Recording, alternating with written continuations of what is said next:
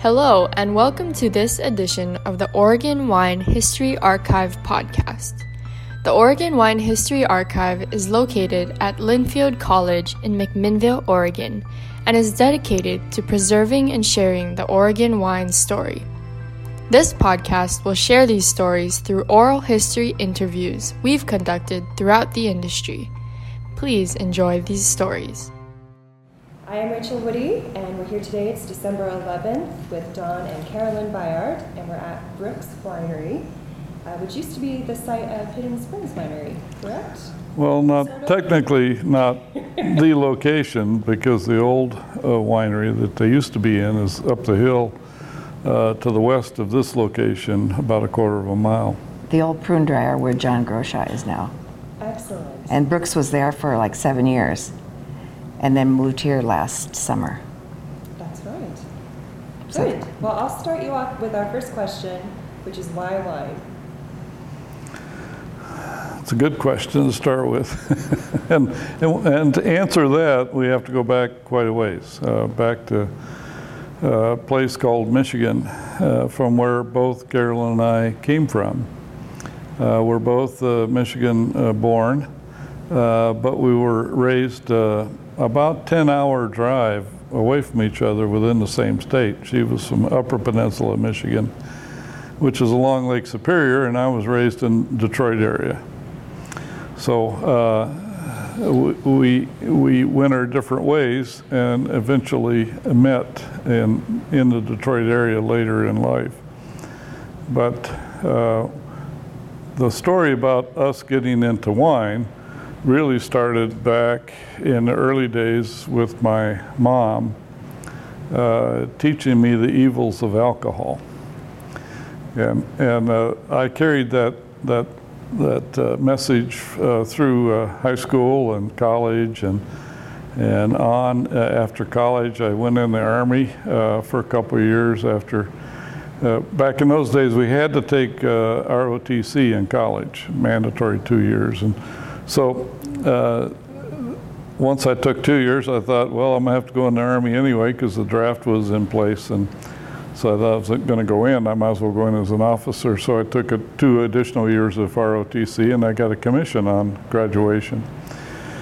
So I went into the Corps of Engineers uh, because I wanted to get in a topographic unit, and my interests were in the area of geography, and uh, that's where the topographic units were in uh, in Corps of Engineers. So they assigned me to uh, Europe, much to my pleasure, and so I was assigned to an area around Frankfurt, and uh, uh, we, as guys, used to go down to the Rhine River and uh, visit uh, these wine wine festivals that they would have.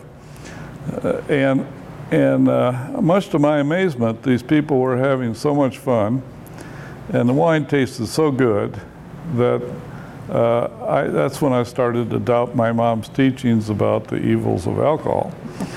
So we had a lot of fun there and enjoyed the the, uh, the experience in Germany, and learned a little bit about wine because you have to realize that being raised in uh, the Midwest, uh, our our access to, to good wine was pretty limited, and we were drinking wines uh, like. Uh, Morgan uh, David. Mogen David, uh, Ripple, Ripple, Red Rocket, uh, all those Midwest wines, I guess you might say.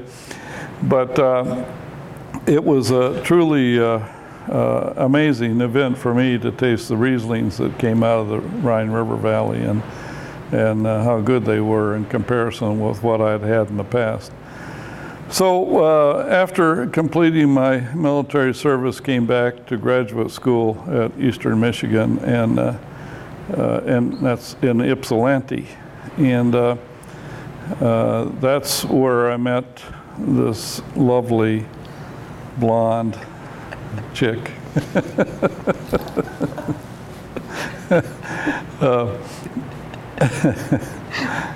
In, in Ypsilanti, and um, she was a stewardess with United Airlines, and that's where the base was for the United uh, uh, airfield, which uh, at Metropolitan Airport, and that was located in Ypsilanti, It's before the Detroit area uh, airport, which was Run. it was called Willow Run, yeah, which where they made lots of bomber planes in the old days for World War II. But uh, the airport has moved now closer to Detroit. It's called Metropolitan Airport.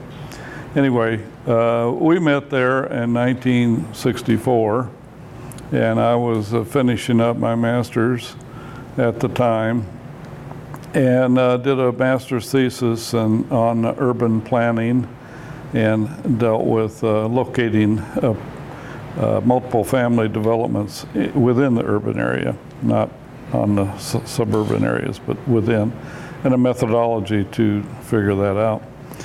And once I f- finished my classes, uh, we decided uh, relatively quickly that, uh, that we were going to get married.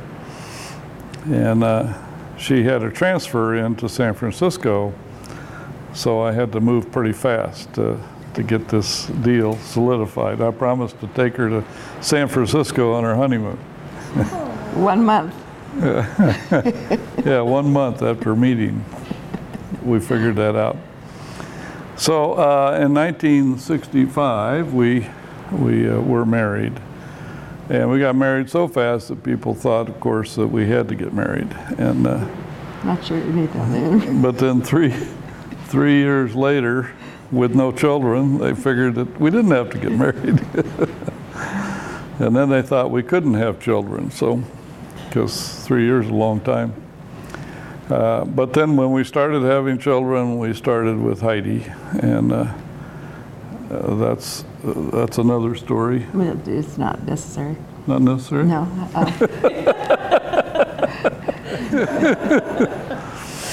uh, We, uh, we, we had a lot of fun with my relatives, which were in the Detroit area, uh, Ann Arbor, Ypsilanti, uh, and they were a lot of fun, my aunts and uncles.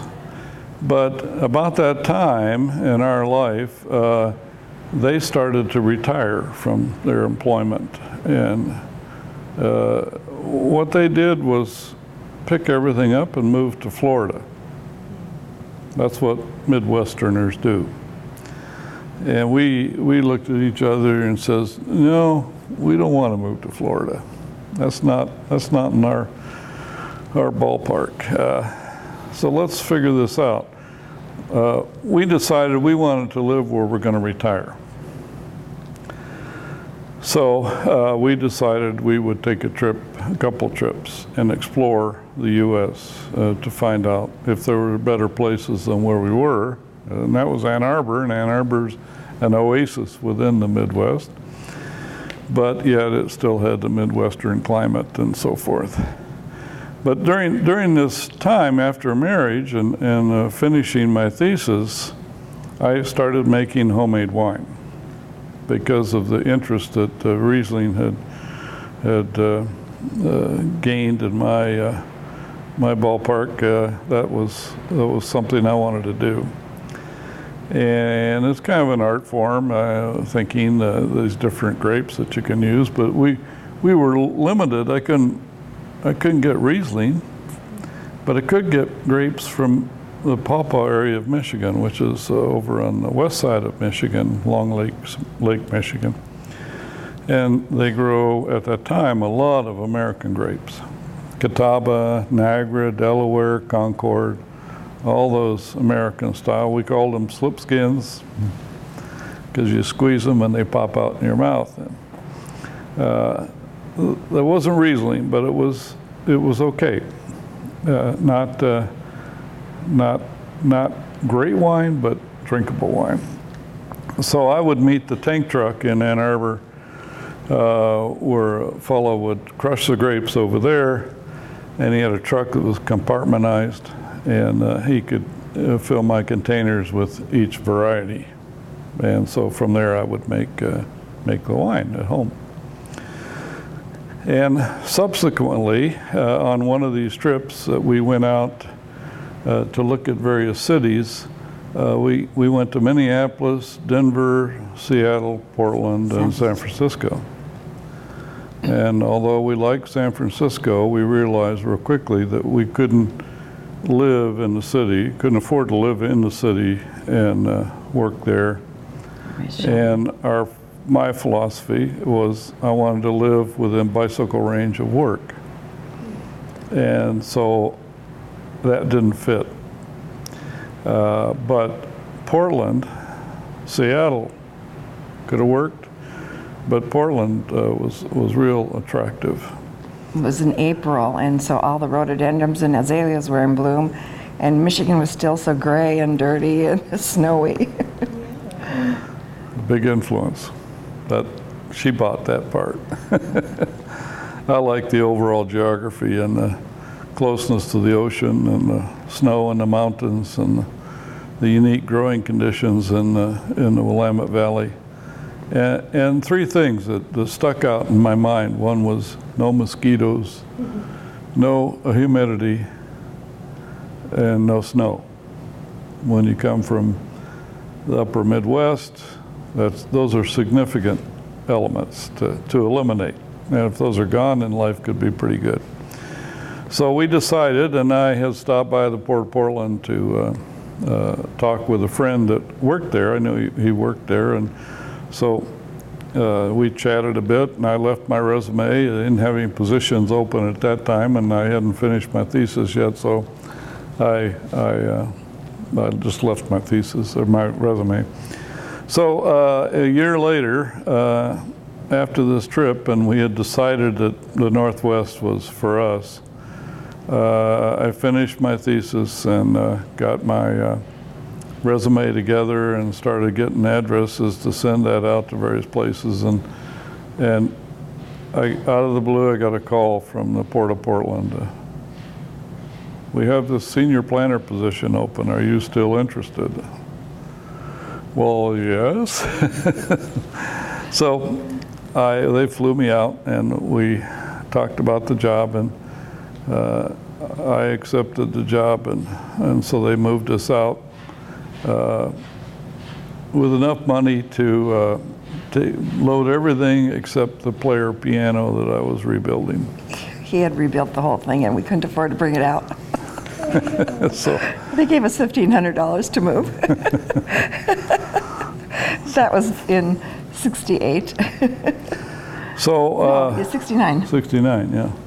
So uh, I loaded up the station wagon uh, that we had, uh, including a 15 gallon keg of wine uh, from Michigan, in the station wagon, and, uh, and towed another car, a Volkswagen that I'd brought back from Germany and was in the service. And I dropped Carolyn and Heidi and one week old Holly off at her mom's place in Upper Michigan. So we went up to Upper Michigan, dropped them off, and I drove to Oregon. Slept in the car. Slept in the car, was excited about going through this town called Pendleton. And my vision of Pendleton was a college town with green grass and lovely trees. And, and uh, when I came up out of Lewiston, Idaho, up on top of the, the plateau with the wheat growing, and it was uh, mature and, and brown and, and uh, really pretty. But I thought, huh, it's going to have to do a lot of changing when I get to Pendleton. And when I got to Pendleton, it wasn't uh, anywhere near what I had visioned. It was the end of July. And keep in mind, I'd never been to Eastern Oregon. I'd just been to the Willamette Valley, and that, that vision extended all the way over there. So uh, a little bit disappointed in Pendleton, what I found, but at least compared to my vision. And uh, arrived in Portland, and we I rented a house, and then Carolyn and the kids came out in about a month, No, it was just two weeks. two weeks, she says. Uh, uh, and rented a house in, in southeast Portland uh, temporarily, and then we bought a, eventually bought a house on Mount Tabor. And uh, so I was working with the Port of Portland. It's a neat place to work. Uh, a lot of interesting jobs that, to do. Uh, spoil study, where to put the sand that uh, comes out of the river, As you know, the Portland Airport is all built on spoils from the river or sand uh, from dredging the channels and Rivergate, that whole industrial complex is all on the sand from the river. So I was, one of my projects was to do that. And then fortunately, I got the job of, of putting together the first environmental statement done in the state.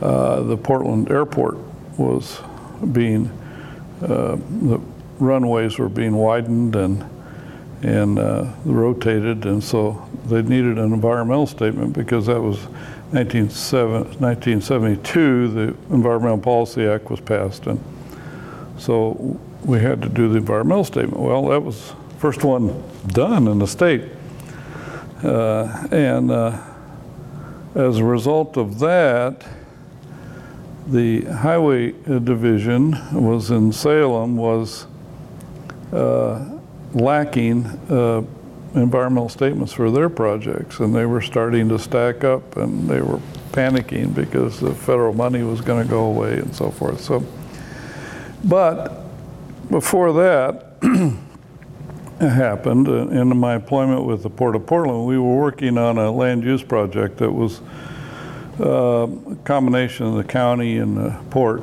uh, around the airport, or what we call Columbia South Shore, that's Troutdale to the Interstate Bridge.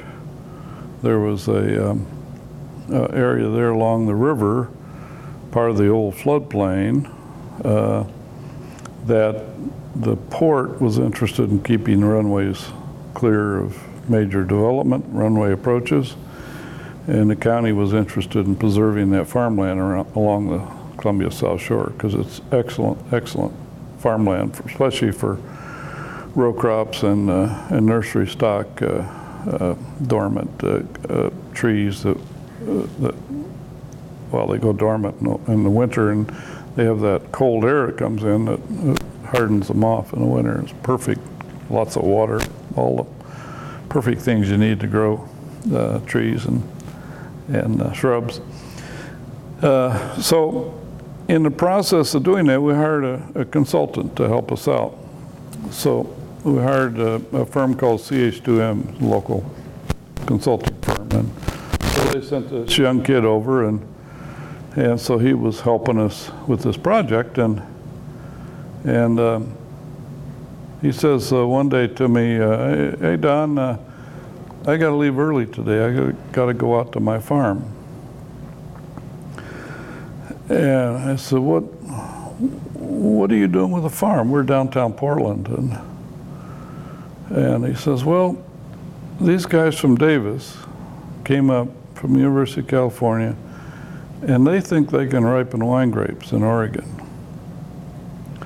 Now, keep in mind that I had made wine in Michigan, and when I got here, I looked around for grapes in Oregon, and what we considered utopia, and there were no grapes in utopia.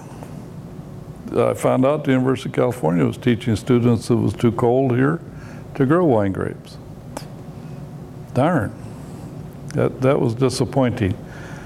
But then when I asked Bill, this fellow that worked for us as a consultant, uh, why why he was had a farm, he says, well, he thinks that he can they can ripen wine grapes, and he and Susan, this is Bill Blosser, see, uh, he and Susan bought 20 acres out in Dundee, and they're going to plant grapes. So my, my heart started beating and I racing, and I couldn't wait to get home to tell Carolyn this great news. and so I hauled her out to the Bill and Susan's place that weekend, and uh, they were. they were out in the field pulling blackberries out of this 20 with acres. a post hole digger planting some grapes the two of them together. Yeah. yeah, they, yeah, but they had a postal digger like this, you know, manual one, and they were. And they had they had grapes. They were renting a house, and they had the attic full of little grape plants, dormant. They were starting. And they had the windows open in the into the attic so that they would remain dormant till they're ready to plant. And it was it was interesting. But I was able to talk Carolyn into buying 20 acres to grow homemade wine. We drove around for a year looking for the right property. And she, uh, she didn't know you could make 10,000 gallons with 20 acres. So that was a little bit of a con job there, but I thought it was worth it. so uh, we, we looked for a year for the right property, and uh, w- our criteria was mostly based on, on uh, heat and exposure and uh, south, southeast slope and up out of the valley, uh, uh, similar to those conditions that they plant grapes in Europe, in Germany and France, and they're all on the hillsides. And that's what University of California didn't realize. They had the data to show that you couldn't ripen grapes here, but it was based on uh, heating degree days and their data came from the weather stations, and the weather stations are all located at the airports, and the airports are all on the valley floor. So they were right in a sense. You can't grow grapes at the airport, but if you get up out of the valley, up on the hillside, you, it becomes significantly warmer than in the valley. And it didn't take long for me to be reassured that that was the case when I was out here working in the vineyard, and I would head home to Salem uh, I would have to roll the window up when I got down into the valley where I was in my shirt sleeves up here on the, on the hillside. But uh, the, the uh, uh, meeting of Bill uh, really um, started the process early. I would have found this out later, but it may have been a couple three years later because I, I was purchasing grapes uh, at a, a, fruit importer called Gatto and Son in Portland that were importing Zinfandel uh, from Cucamonga by rail. And I would go down and pick, pick up my lugs of grapes and uh, uh I was well, all the rest of the people there picking up their grapes were Italians. and they were making big red wines out of Zinfandel. And so that's what I did too for a couple of years because I didn't have any source of grapes. And we had uh, New Year's Eve when everybody else was out partying. we had three little ones, and uh, we would wait till about two o'clock in the morning, and we go around all the alleys and we pick up champagne bottles and wash them and bottle our his wine. Yeah, that, we were making some sparkling wine too. That's what we needed those And for. we had a nice home in uh, southeast Portland, and uh, it had a basement. And one day I'm upstairs, and I hear all this noise downstairs, and um, some of the bottles were popping their corks, and it was a good thing it, the little wine cellar had a drain. No. That's when we learned about filtering and everything else. Yeah, you learn you learn through through doing. he was all self-taught. He just read books. That's Yep. So you guys are looking for land, and I'm curious, how did you know what to look for while you were trying to find that piece of property? And tell me more about that. Well, uh, as I said, we were looking for a year for land, um, and uh, uh, wasn't a whole lot of land for sale. Uh, but but uh, one of the pieces of the puzzle uh, was that Dundee uh, was semi-proven area at that time. That, was the best we knew at that point. But also the Eola Hills had an opportunity too, and and with my background in geography and climatological classes, uh, I concluded that there wasn't much difference in climate between those two areas. Uh, and and we didn't know a whole lot about soils uh, at that time. That wasn't really a criteria.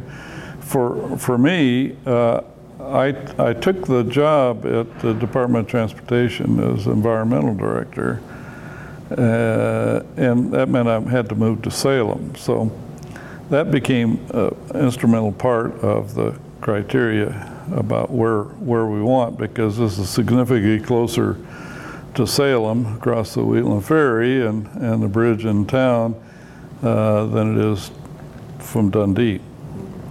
So, uh, in looking at the two areas, uh, I decided this was a good place.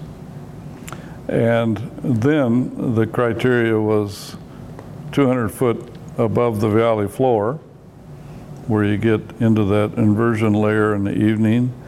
Uh, you get out of the frost zone uh, that occurs in the valley. And that's a, that's a significant element because I have many times looked down on the valley and there are some vineyards on the valley floor that I can see from up uh, up here where our vineyard is, and uh, it's uh, uh the, the, early frost can occur before harvest, and uh, you can see brown vineyards uh, where ours are still green.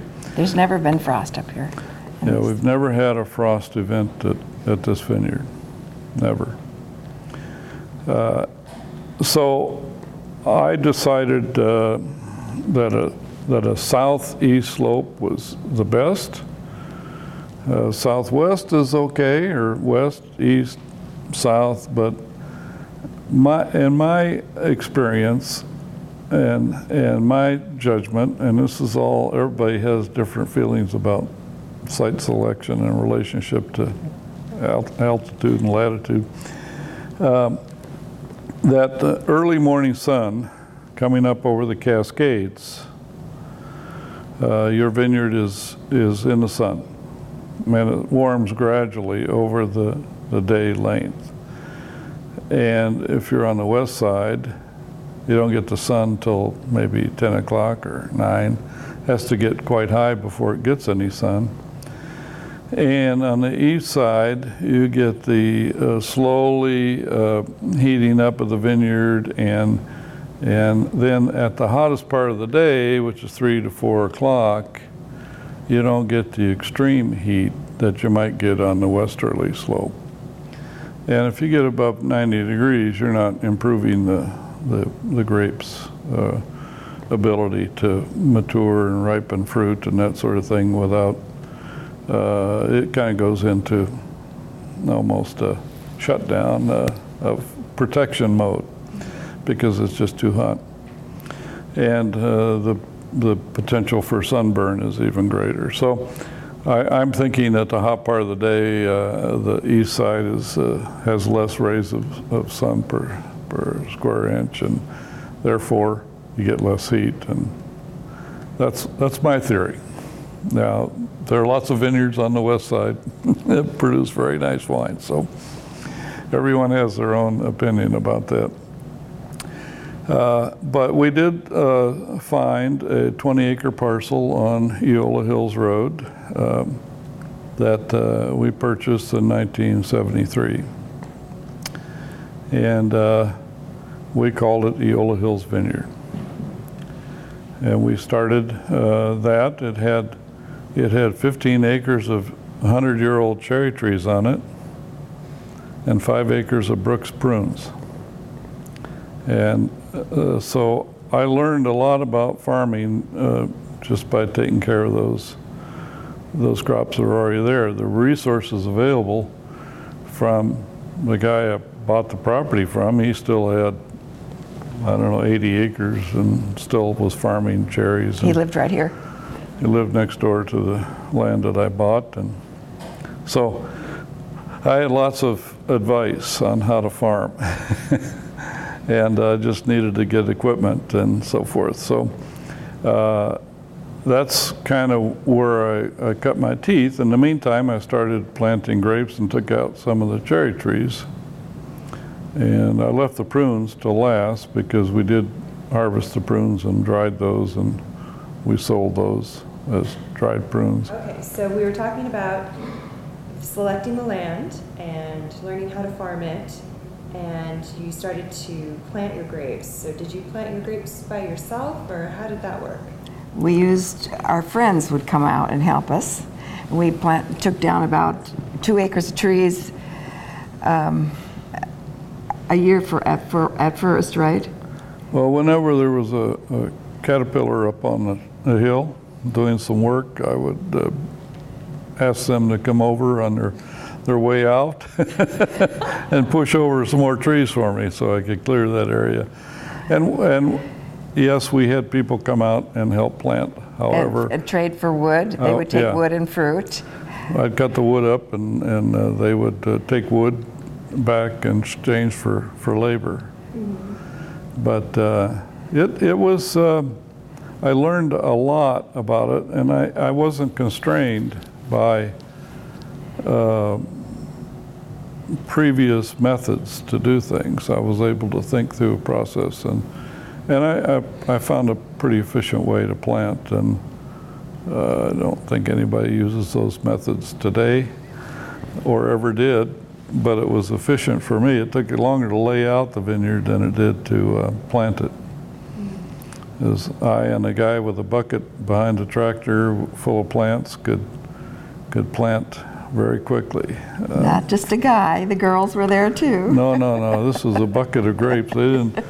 Well, early on, early on, we drilled a hole for each plant. Well, I learned that, that that's very labor intensive and and handling the, the the kind of augers that we had back then, uh, hand augers. It was a, a two-man job to to drill a hole, and. Uh, I eventually had an auger on the back of the tractor, and then I figured out I didn't need an auger at all. But uh, we, we, The whole family planted the first ones. yeah, Even the little girls, they were, their Yeah. youngest, Heather, that works here, she's, was three. And, uh, you know, one would put the fertilizer in and the other the plant, and they remember that. We'd come up here and stay on weekends because we were still living in Portland while Don commuted to, to Salem before we bought a home. And we had bought a little travel trailer. And we would come up and spend the weekends in that little travel trailer while we harvested um, the cherries and the prunes and the cherry pickers came at 5.30 in the morning you know their families their dogs their pans of cornbread and singing in the trees at 5.30 in the morning and i'm thinking what have we done? Was, you know, we were camping in a trailer. We had no water irrigation here. Uh, we just had an outdoor toilet. It was we did this for how many years? Until seven. 10 years. yeah. Yeah So what was your take on that, Carolyn? Were you thinking, know, this is just a, a crazy Don adventure, or what were your thoughts? Um, well, I had three babies a year apart, and um, he was he would leave early in the morning to go to work, and then after work he'd have to come out here and work, and we'd spend all our weekends out here. And I guess I didn't even really think about it. I just did it, you know, and uh, it wasn't easy. there were times when I'd go home from the trailer with the girls for to Portland for to shower and do laundry, and he, I'm sure he thought, wondered if I was going to come back. yeah. it was. The, the, the, this is Jory clay loam, and it uh, is very reddish, and it doesn't take long to get dirty. And the girls never failed Head to toe. cover themselves with dirt, and and uh, so she she was great though in the process, uh, especially preparing lunches, which I didn't have to worry about, and she was she was a great support for the When he retired, I told him no more sandwiches. I can imagine. so Segue for just a minute since we're on the topic. Um, you guys planted the vineyard and worked it, um, commuted because you had another job, you're raising three young children. The wine industry is historically very hard on marriages, so I'm wondering what that was like for you two. How did you navigate that? What's the secret? Well, we were also running the winery, and um, when the girls were eight, the youngest one was eight. I went to work also to support the vineyard. And um, because in the early days, the banks would fund no money for you, it was all mortgaging your house, using all your savings, both of you working full time jobs, and then doing this on weekends and evenings. And um, take a break. I got what was the rest of the question? Well, how our marriage survived. Yes. Yes. Well, I would always say no business after eight or nine o'clock at night, no discussion. That we just had to forget about it. Get up the next day and tackle it again. And all our kids are all working full-time jobs and with their families too, and I try to tell them the same thing. You just, a point in your day. We always had family dinner. We tried to have family dinner.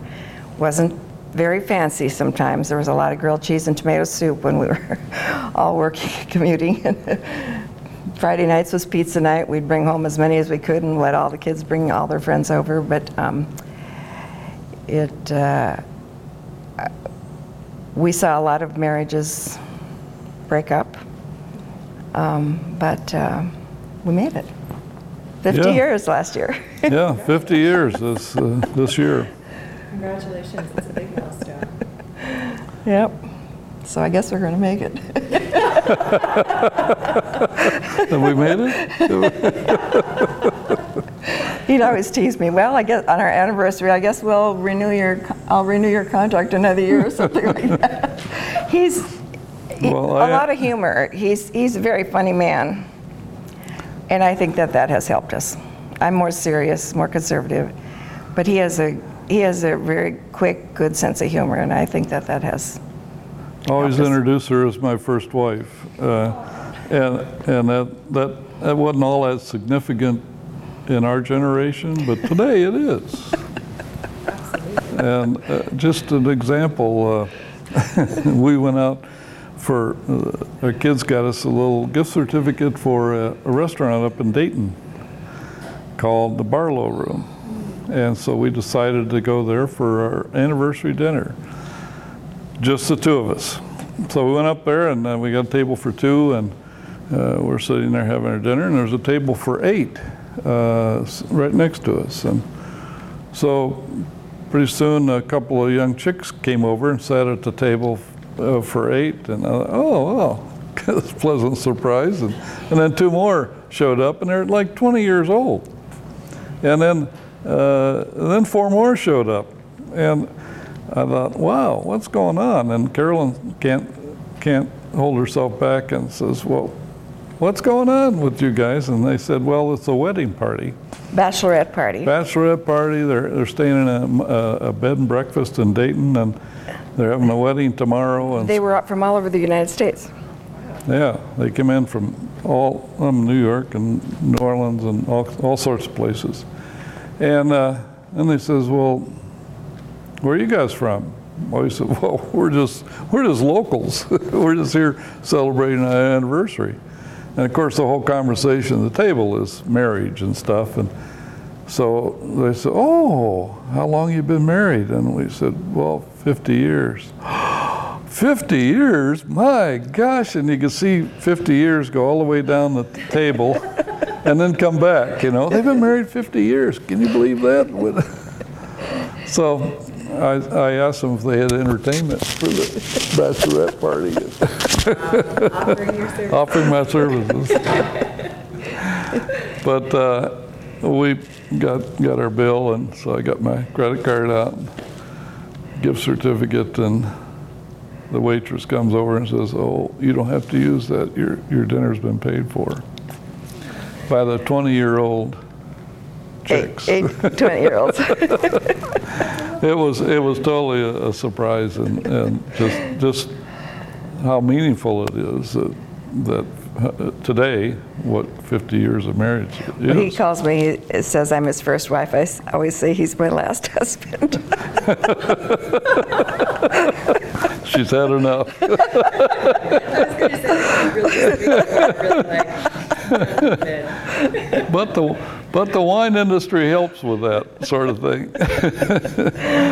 it can make you happy too. Yeah. So tell me, how did you get into then the winery side? Ah, that's a good question.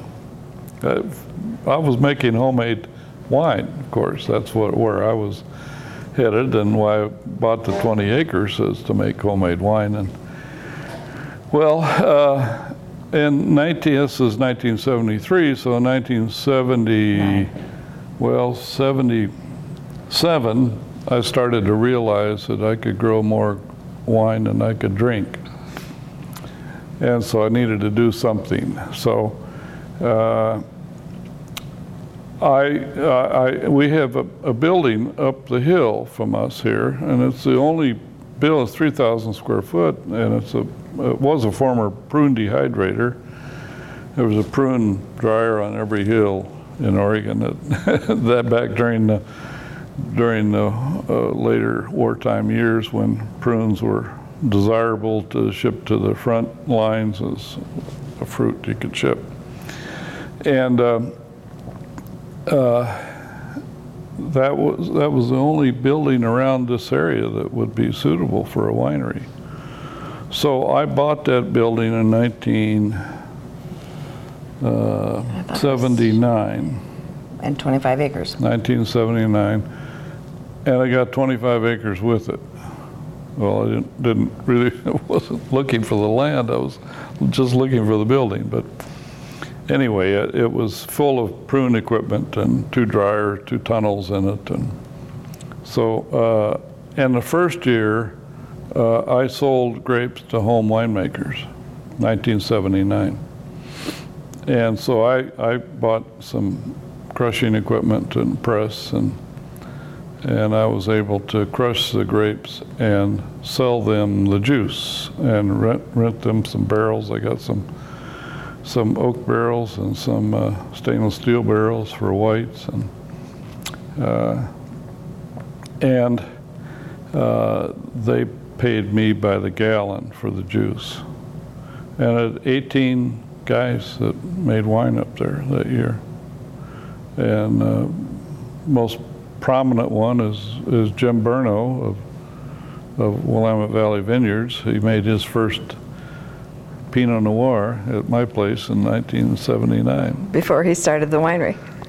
That's really way back, and and they were all amazed. It was it was really fun to see these guys that had been make, previously making mostly fruit wines um, and some grape wines, but here we we uh, I had a fellow that was a a winemaker come out and, and uh, help uh, with every, everything. And Thursday night we come out and make wine. And uh, it was uh, fun to see their reactions to tasting the wine that they'd made, which were incredible. They, they really were compared to what they'd had made before. Compared to apple and. yeah, any fruit wine. yeah. But uh, that's that was a start, and then the next year I could see the volume was going to be more than I could deal with. You know, if you if you doubled that, that'd be a lot of individuals, and you can make 200 gallons uh, as a in a in a home, but that's that's a lot of people to deal with, and so I realized I had to to uh, do something commercial. So, and and I got a visit from um, a fellow from. Uh, uh, I was, you know, now working in state government, and, and I got a visit from a guy from the uh, Attorney General's office uh, by the name of Al Alexanderson, and he had a proposal for me, uh, and and it the proposal was he had some equipment and he had the money to buy other equipment and he could come as a partner with equipment and I had the building and the grape source that we could do a winery together. So Al Alexanderson and his wife, uh, uh, we we formed a, a winery called Hidden Springs. Al was the original owner of the property where rec, for, um, what's the one in West Salem? Red Hawk. Red Hawk. The- you the- it on your own. The, the, uh, and and Al Alexanderson was uh, the original owner of the vineyard at Red Hawk and built the house that's there at Red Hawk uh, Winery. And um, I helped plant, helped him plant that vineyard for, and I used to go down and do a lot of farm work on it to get it, get it going. Uh, And Al and I um, and our wives uh, came up with the name and of Hidden Springs, and it, it has significant meaning in the sense that we got our water from a spring that's up on top of the hill here, virtually, uh, virtually on top, and we don't know where that water comes from. It comes out of a spring, and, and uh, so we called the winery Hidden Springs, and and. Uh, The water was important to us because we've never had irrigation on our vineyard. We always planted before, tried to plant before the end of April so that Mother Nature would soak the grapes in good. Um, but we never had any irrigation. The very first year we planted was in July.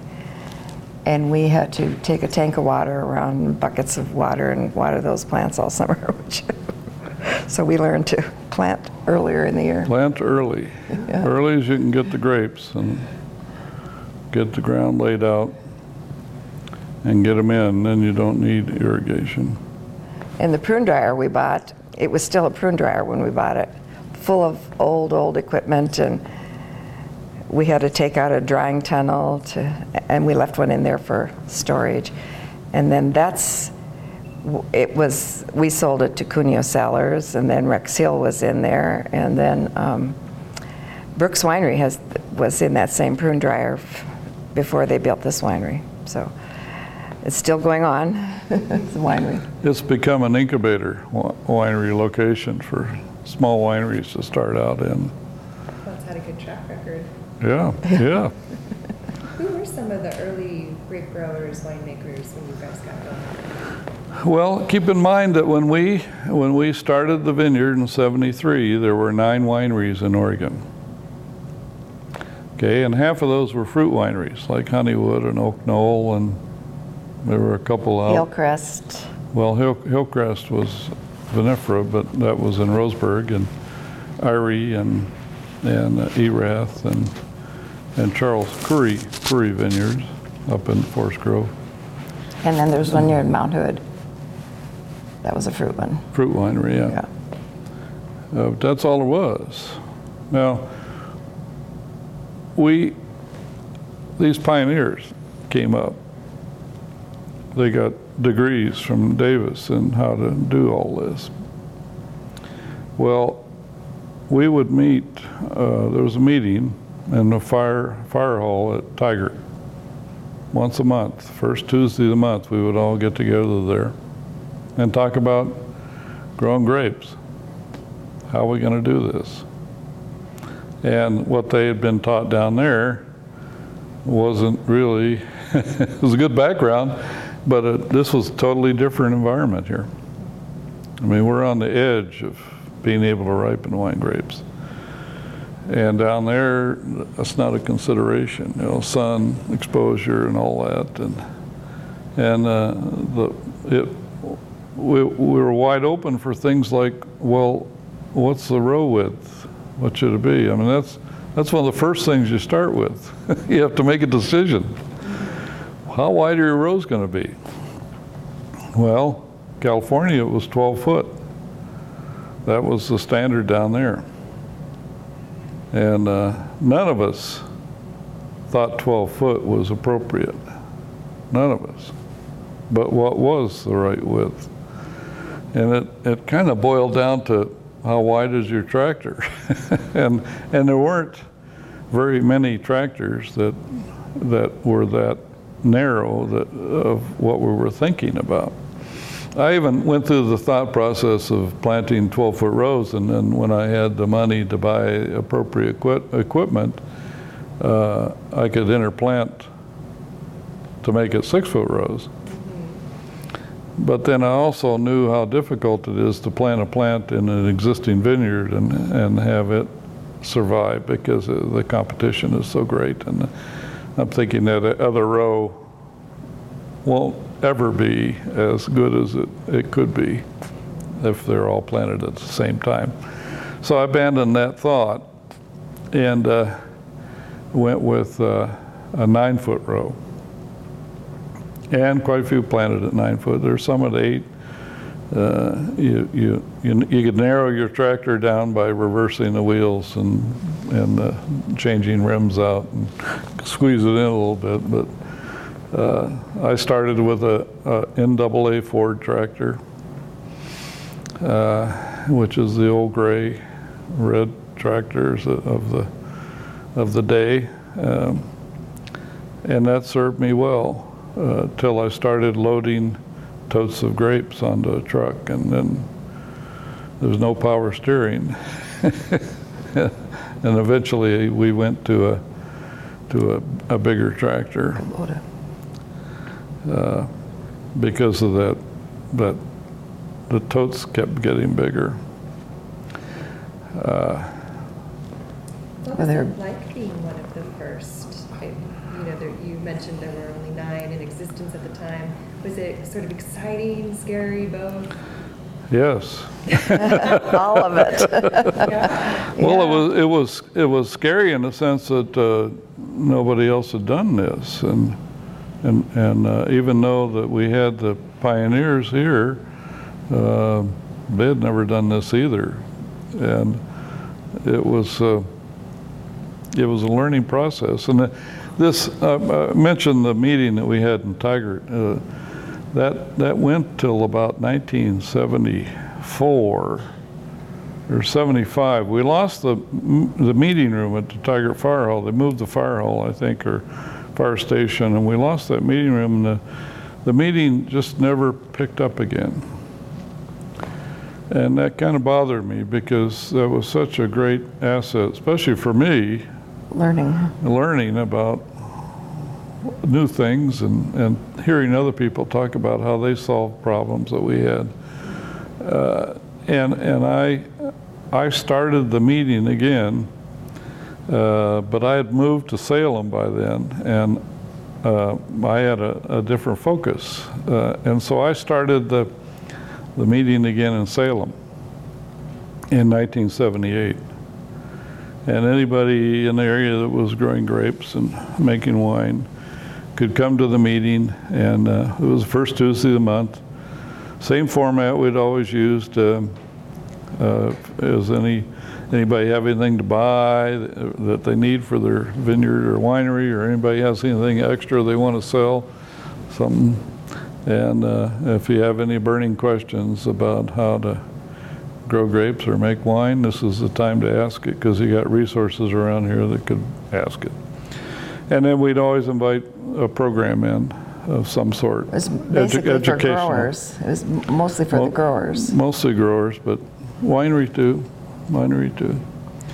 And uh, we, we would uh, bring presentations in of information for, for the industry. So it was an educational meeting, and it was before AVAs and things of, you know, where people regionalize. And uh, I, I actually am proud to say that that meeting is still going today, uh, since 1978 and it's held today at McNary Golf Club, where we happen to live, reside. And we have a nice room to meet in. We have we start at six o'clock. We uh, have we bring a bottle of wine, and we have uh, uh, social time and drink wine and, and order dinner, have dinner, and then by seven the meeting starts and and it's it's been successful because there's there's no bylaws, there's no officers, there's no dues, there's no nothing, It's the same night. and it doesn't even month. really have a name, except the wine growers meeting. and uh, uh, email has done a lot to keep that going because it's so easy to to send out a distribution list, uh, a reminder people that the meeting is on Tuesday night, and tell them what the program is. And So we have 45 to 50 people at times come. After he started the winery, um, then we weren't able to be as active. We went to what meetings we could, but then Ed Greenwood took over the meetings, and he still is doing those for Yeah, he's a moderator. moderate master of ceremonies, Yeah. what they call. And Betty O'Brien does the programs. program. She, she's uh, involved in the industry quite a bit, and she brings people in to, I mean, everything from drone technology to OSU bringing uh, their skills to the table and uh, insurance sessions and just whatever's related to the wine industry, we try to bring in. So it's open to anybody that has an in- interest in the wine industry. What were some of those early struggles that either the Tigard Hall meeting or the later the wine growers meeting had to address? And how have those changed? Well, one thing, we planted many different varieties up here. Oregon State even had, gave us some grapes, right, to plant. And we planted all these different varieties because nobody really knew for sure what to plant. So the, much of the time we was spent replanting, pulling out the Chardonnay the, that we had planted, almost five acres of, right? Three acres, Three yeah. acres of we, we, we, when we started, we planted one-third Chardonnay, one-third Riesling, one-third Pinot Noir. Those, those are the big three. We figured our, our uh, climate is better than Germany, uh, maybe the same as Burgundy. So we planted Chardonnay and, and Pinot Noir from Burgundy and Riesling from Germany, and that, that's as far as we knew. We didn't know what was Well, going we to be. We planted a row of Cabernet, a row of Merlot, uh, just from- Portuguese Blue, Muscat.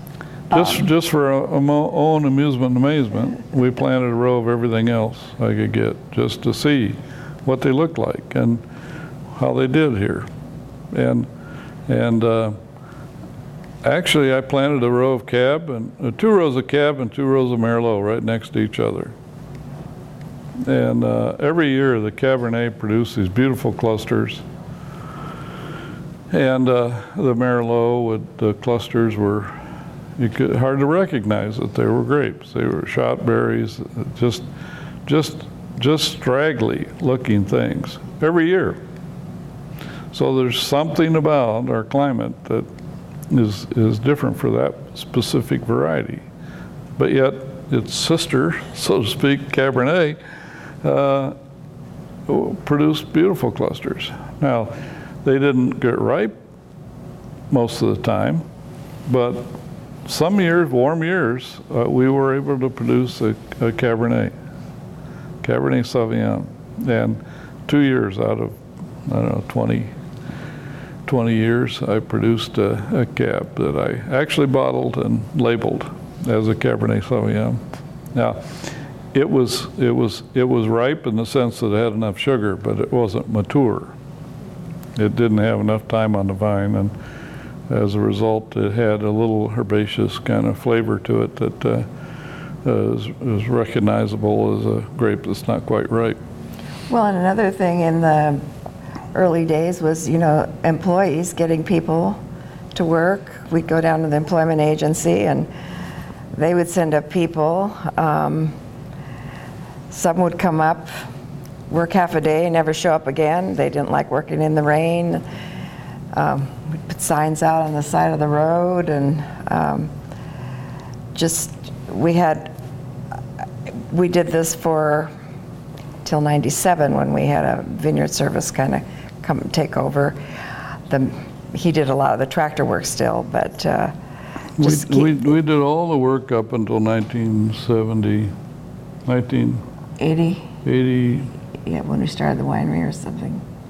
Yeah, well, we, no, 1997 is when we hired the vineyard service. But 97, up until then, yeah. we would get, um, get our own employees and stuff. Yeah. And, um, In 97, we, uh, this fella approached us that he was going to put together a vineyard management service. His name is Bob Bailey, and he is now Northwest Vineyard Services. And, and he, uh, he uh, asked me if if I'd like to help put together something for, to start his business, and we got the a fellow down the road uh, here uh, to get his acreage involved. So we got him started uh, in his vineyard service at that time, and and that helped a lot because before that I was pretty much doing the whole thing. And the paperwork with all the employees, different people all the time, and it was, Now, keep in mind, we had a, we had, uh, both of us had jobs in town. We had a vineyard, we had a winery, we had three teenage daughters, which, so we, we, we really recognized that we were spread too thin. And uh, that's the time, about 93, 1993, we decided we needed to unload something. Well, the daughters were probably out of the question. But, uh, I think we had just had them out here so much that they didn't want anything to do with the wine industry in their future. Yeah. And now two of them are involved. Yeah, I thought, well, one's a viticulturalist, the other one an enologist, and then uh, another one wine marketing, but It worked that didn't work out. But now, but now they're back in the industry, and two of them are anyway, and uh, uh, they wish they would maybe have listened earlier in life. But you were kind of cruel. He had a, we had a really old 64 flatbed truck that we delivered the, all the grapes in, you know. The floor was rusted out and it's still sitting, I think, over here somewhere, the, the yellow Ford. And he would purposely drive them through town, past Nordstrom's and past Bush Park where all their friends were, and they'd be hiding. they didn't want to be seen. So he kind of did it to them, I think. right? Yeah, So the term wine grower, what does, what would your definition of that be? And is that a uniquely Oregon term? no, Well, that's what we call our group in Salem, the wine growers. We grow grapes for wine. yeah, they're, they're, you're not growing grapes, you're growing wine, in a sense, that's where it's going, and that's, that, that ties the two together, mm-hmm. the winery and the vineyard, and that's a, that's a process that we, we encourage. Uh, And because the winemaker always wants to have an input into the growing of the grapes. And the, and of course, the grower has a, a different interest in, in producing grapes. Depends on, he's more interested in volume or going to produce the most revenue. So those two have to work that out. And uh, we, we- matter of fact, that's a session we've had at, the, at our growers meeting is uh, contracts and how all that should be done. When you got started, you were one of the first, and Oregon was just starting to get back into wine post-prohibition, and, and for the first time probably planting Vitis vinifera. Did you guys think it was going to be as successful as it is today? No, No. No, he had no, no idea that, I cried every 50 cent plant we put in the ground because that, you know, when we had, to- it was a lot of money back then. I, I think our, our perspective is different than the people coming in today. Um, uh, A lot of them come in with a, a, a big bag of money to invest in the Oregon industry, and we didn't have that. And we didn't have the support that they have nowadays. Uh, we, we order corks, we had to order out of California. Um, Bottling. uh, we had our own bottling equipment. I mean, it's a three spout filler by hand. and one corker. Uh, and the kids did most of that, you know, corking, they could do that easily. Um, so, and, and any test, if you want to do a malolactic test, uh, you had to do, do it yourself. There was no support. And now, and bottling, of course, today, uh, the Brooks just pulls up a, a truck uh, from the Casteel kid and and uh, runs a hose out from from the tank, and I think the hose is the biggest thing issue, maybe. How long it is, or and. Uh, uh, and, and all you have to do is, is uh, put the bottles on one end, and they come out labeled and corked and everything on the other end. It's now think about comparison of that and our spending hours and hours uh, sterile, sterile bottling, sterile filtering. So we make Riesling with a little bit of sweetness in it. If there's, if there's any one uh, amount of yeast in, in that bottle, and it'll ferment the, that sweetness that's in there. So you have to filter out all the yeast particles, and there's yeast all around us. So uh, sterilize the equipment, and and we have a spray bottle of uh, vodka in a little spray bottle. If the if anybody touched the uh, spout, filler spout, or any part that would be in contact with the wine, you had to spray that to uh, kill any yeast that might be uh, on there. So that was, and yeast, yeast is a, a significant element to filter out.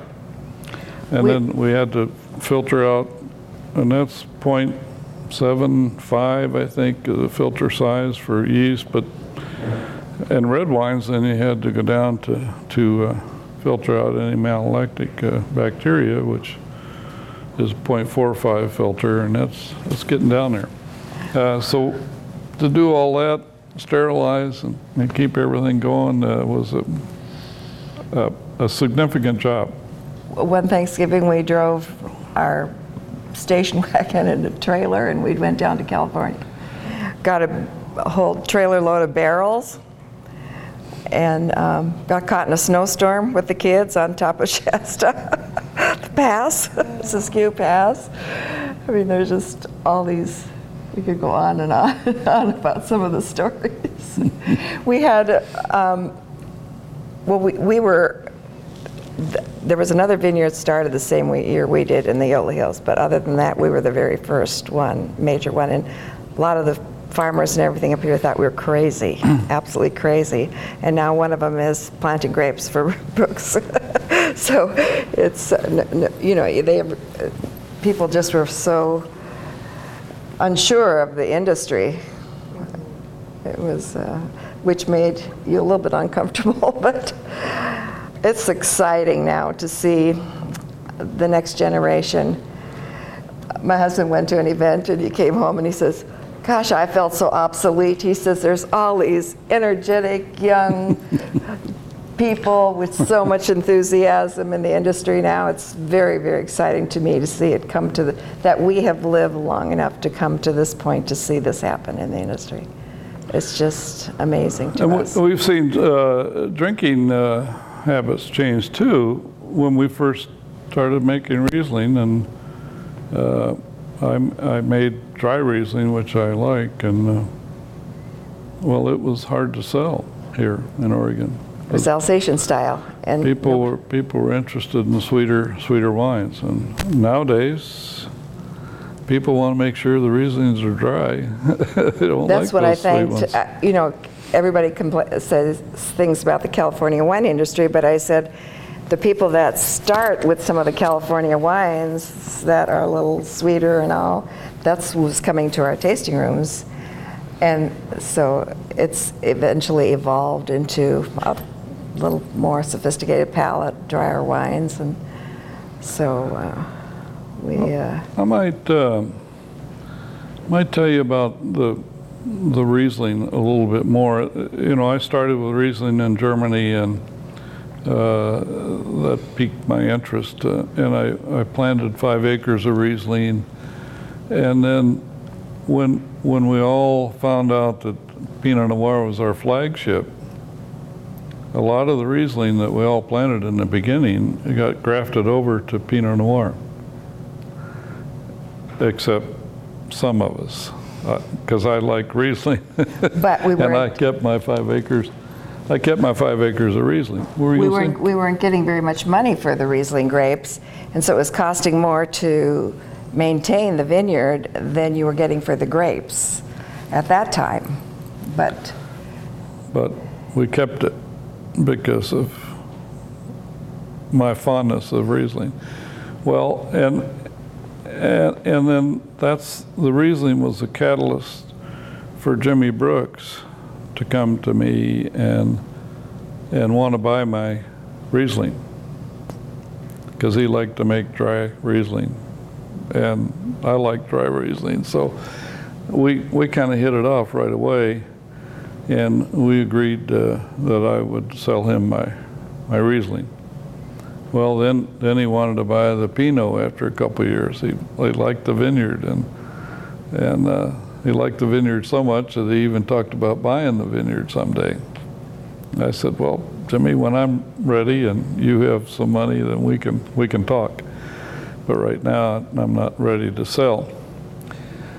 But he really uh, loved the vineyard, and. Uh, when we struck the deal, original deal on the Riesling, uh, he says, "Oh, oh, by the way, we want to farm it biodynamically."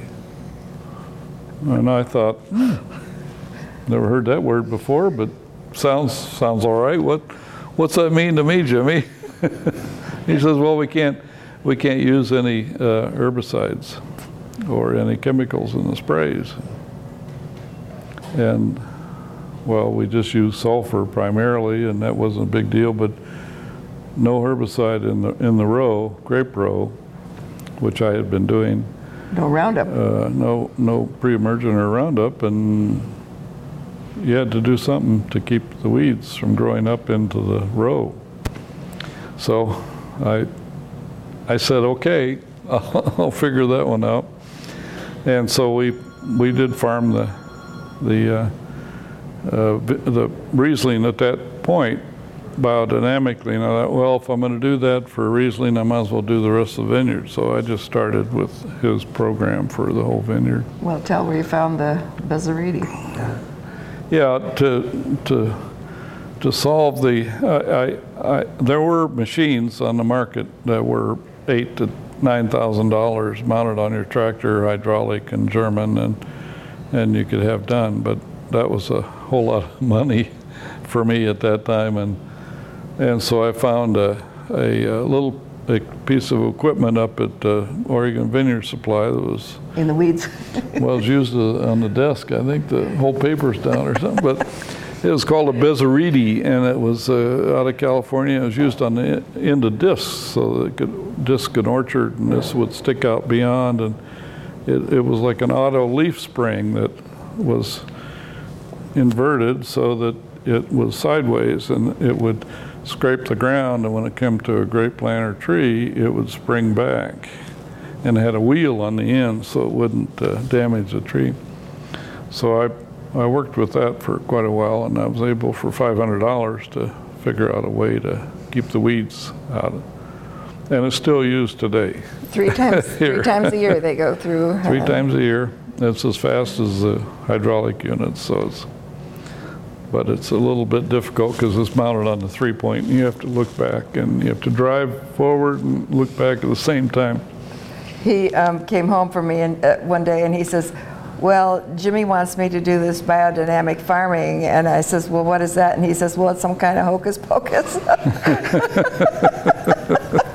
you know, stirring up the or, Organic plus hocus pocus, yeah. Still your no, I've, I've become uh, uh, uh, almost a believer. Yeah, tell them how you've. Uh, My experiences uh, have, have, have uh, been brought to the forefront. And so things like we were walking through the vineyard one day. Jimmy hired a, a, a fellow, a Frenchman, who was a biodynamic expert. Philippe. Philippe. He would come up and we walked through the vineyard once a once a month. So we're down in the lower part of the vineyard walking through, and he turns to me and he says, uh, Have you ever uh, tested your tendrils? And I thought, Well, no. I've, where do you get your tendrils tested? He said, No, no, no, tested. And with the French accent, see? And one of the guys behind me think, says, I, th- I think he means tasted your tendrils. And the tendrils, you know, the little curly things that latch on the wires. Um, he, uh, I said, "Oh, tasted? No, I've never tasted the tendrils."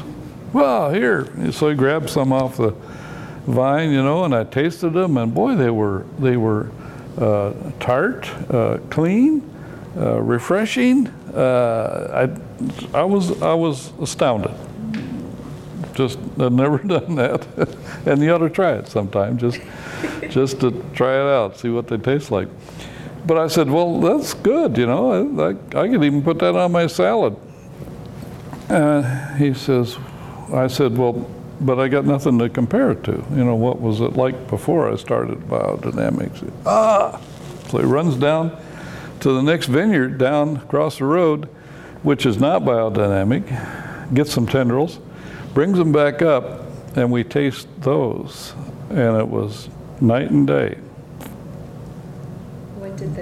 Earthy, musty, uh, not fresh, uh, just not good at all. On the deer? And, and then, of course, when we planted the vineyard, we didn't put deer fence up. And uh, we didn't have much of a problem with deer. And all through the, you know, 30 years, no deer problem. No fence. And uh, then when we started biodynamics, within a few years, the deer were in the vineyard eating the grapes, eating the vines. Because they tasted better. Yeah. They're still, com- they still have to uh, protect this vineyard. Uh, Brooks has it now. Um, They still have to protect it from the deer because they come and want to eat. So we have the, put the deer We have- alarms. Yeah, we have an audio broadcast the sound of a distressed deer. People used to use guns, um, four-wheelers with flags. I would go, come here when Not he was at deer. work. No, No, that's that was for birds, yeah. That was another thing, was the birds. And so we put the bird alarms up, too. And uh, keeping all those critters off the vineyard. There for a while, we had a farmer up here who just loved to pop the birds. Um, You know, you have to get a permit, but, so a lot of the fir trees around here have flat tops, but they've all come back. But now we just use the alarms, and they work. Excellent. Well, I think that concludes our first portion. Thank you for joining us for this edition of the Oregon Wine History Archive podcast. And thank you to all the supporters, partners, donors, and interviewees who have made our project a success. Be sure to check out our website at OregonWineHistoryArchive.org for more interviews, plus photographs, wine labels, and more. And stay tuned for more interviews as we tell the story of Oregon wine. The Oregon Wine History Archive podcast is brought to you by the Oregon Wine History Archive at Linfield College. The executive producer is Kiana Anderson. Producers are Rich Schmidt, Rachael Woody, Stephanie Hoffman, and Camille Weber. And a special thanks to all the Linfield Archive students who have contributed to these oral history interviews over the years.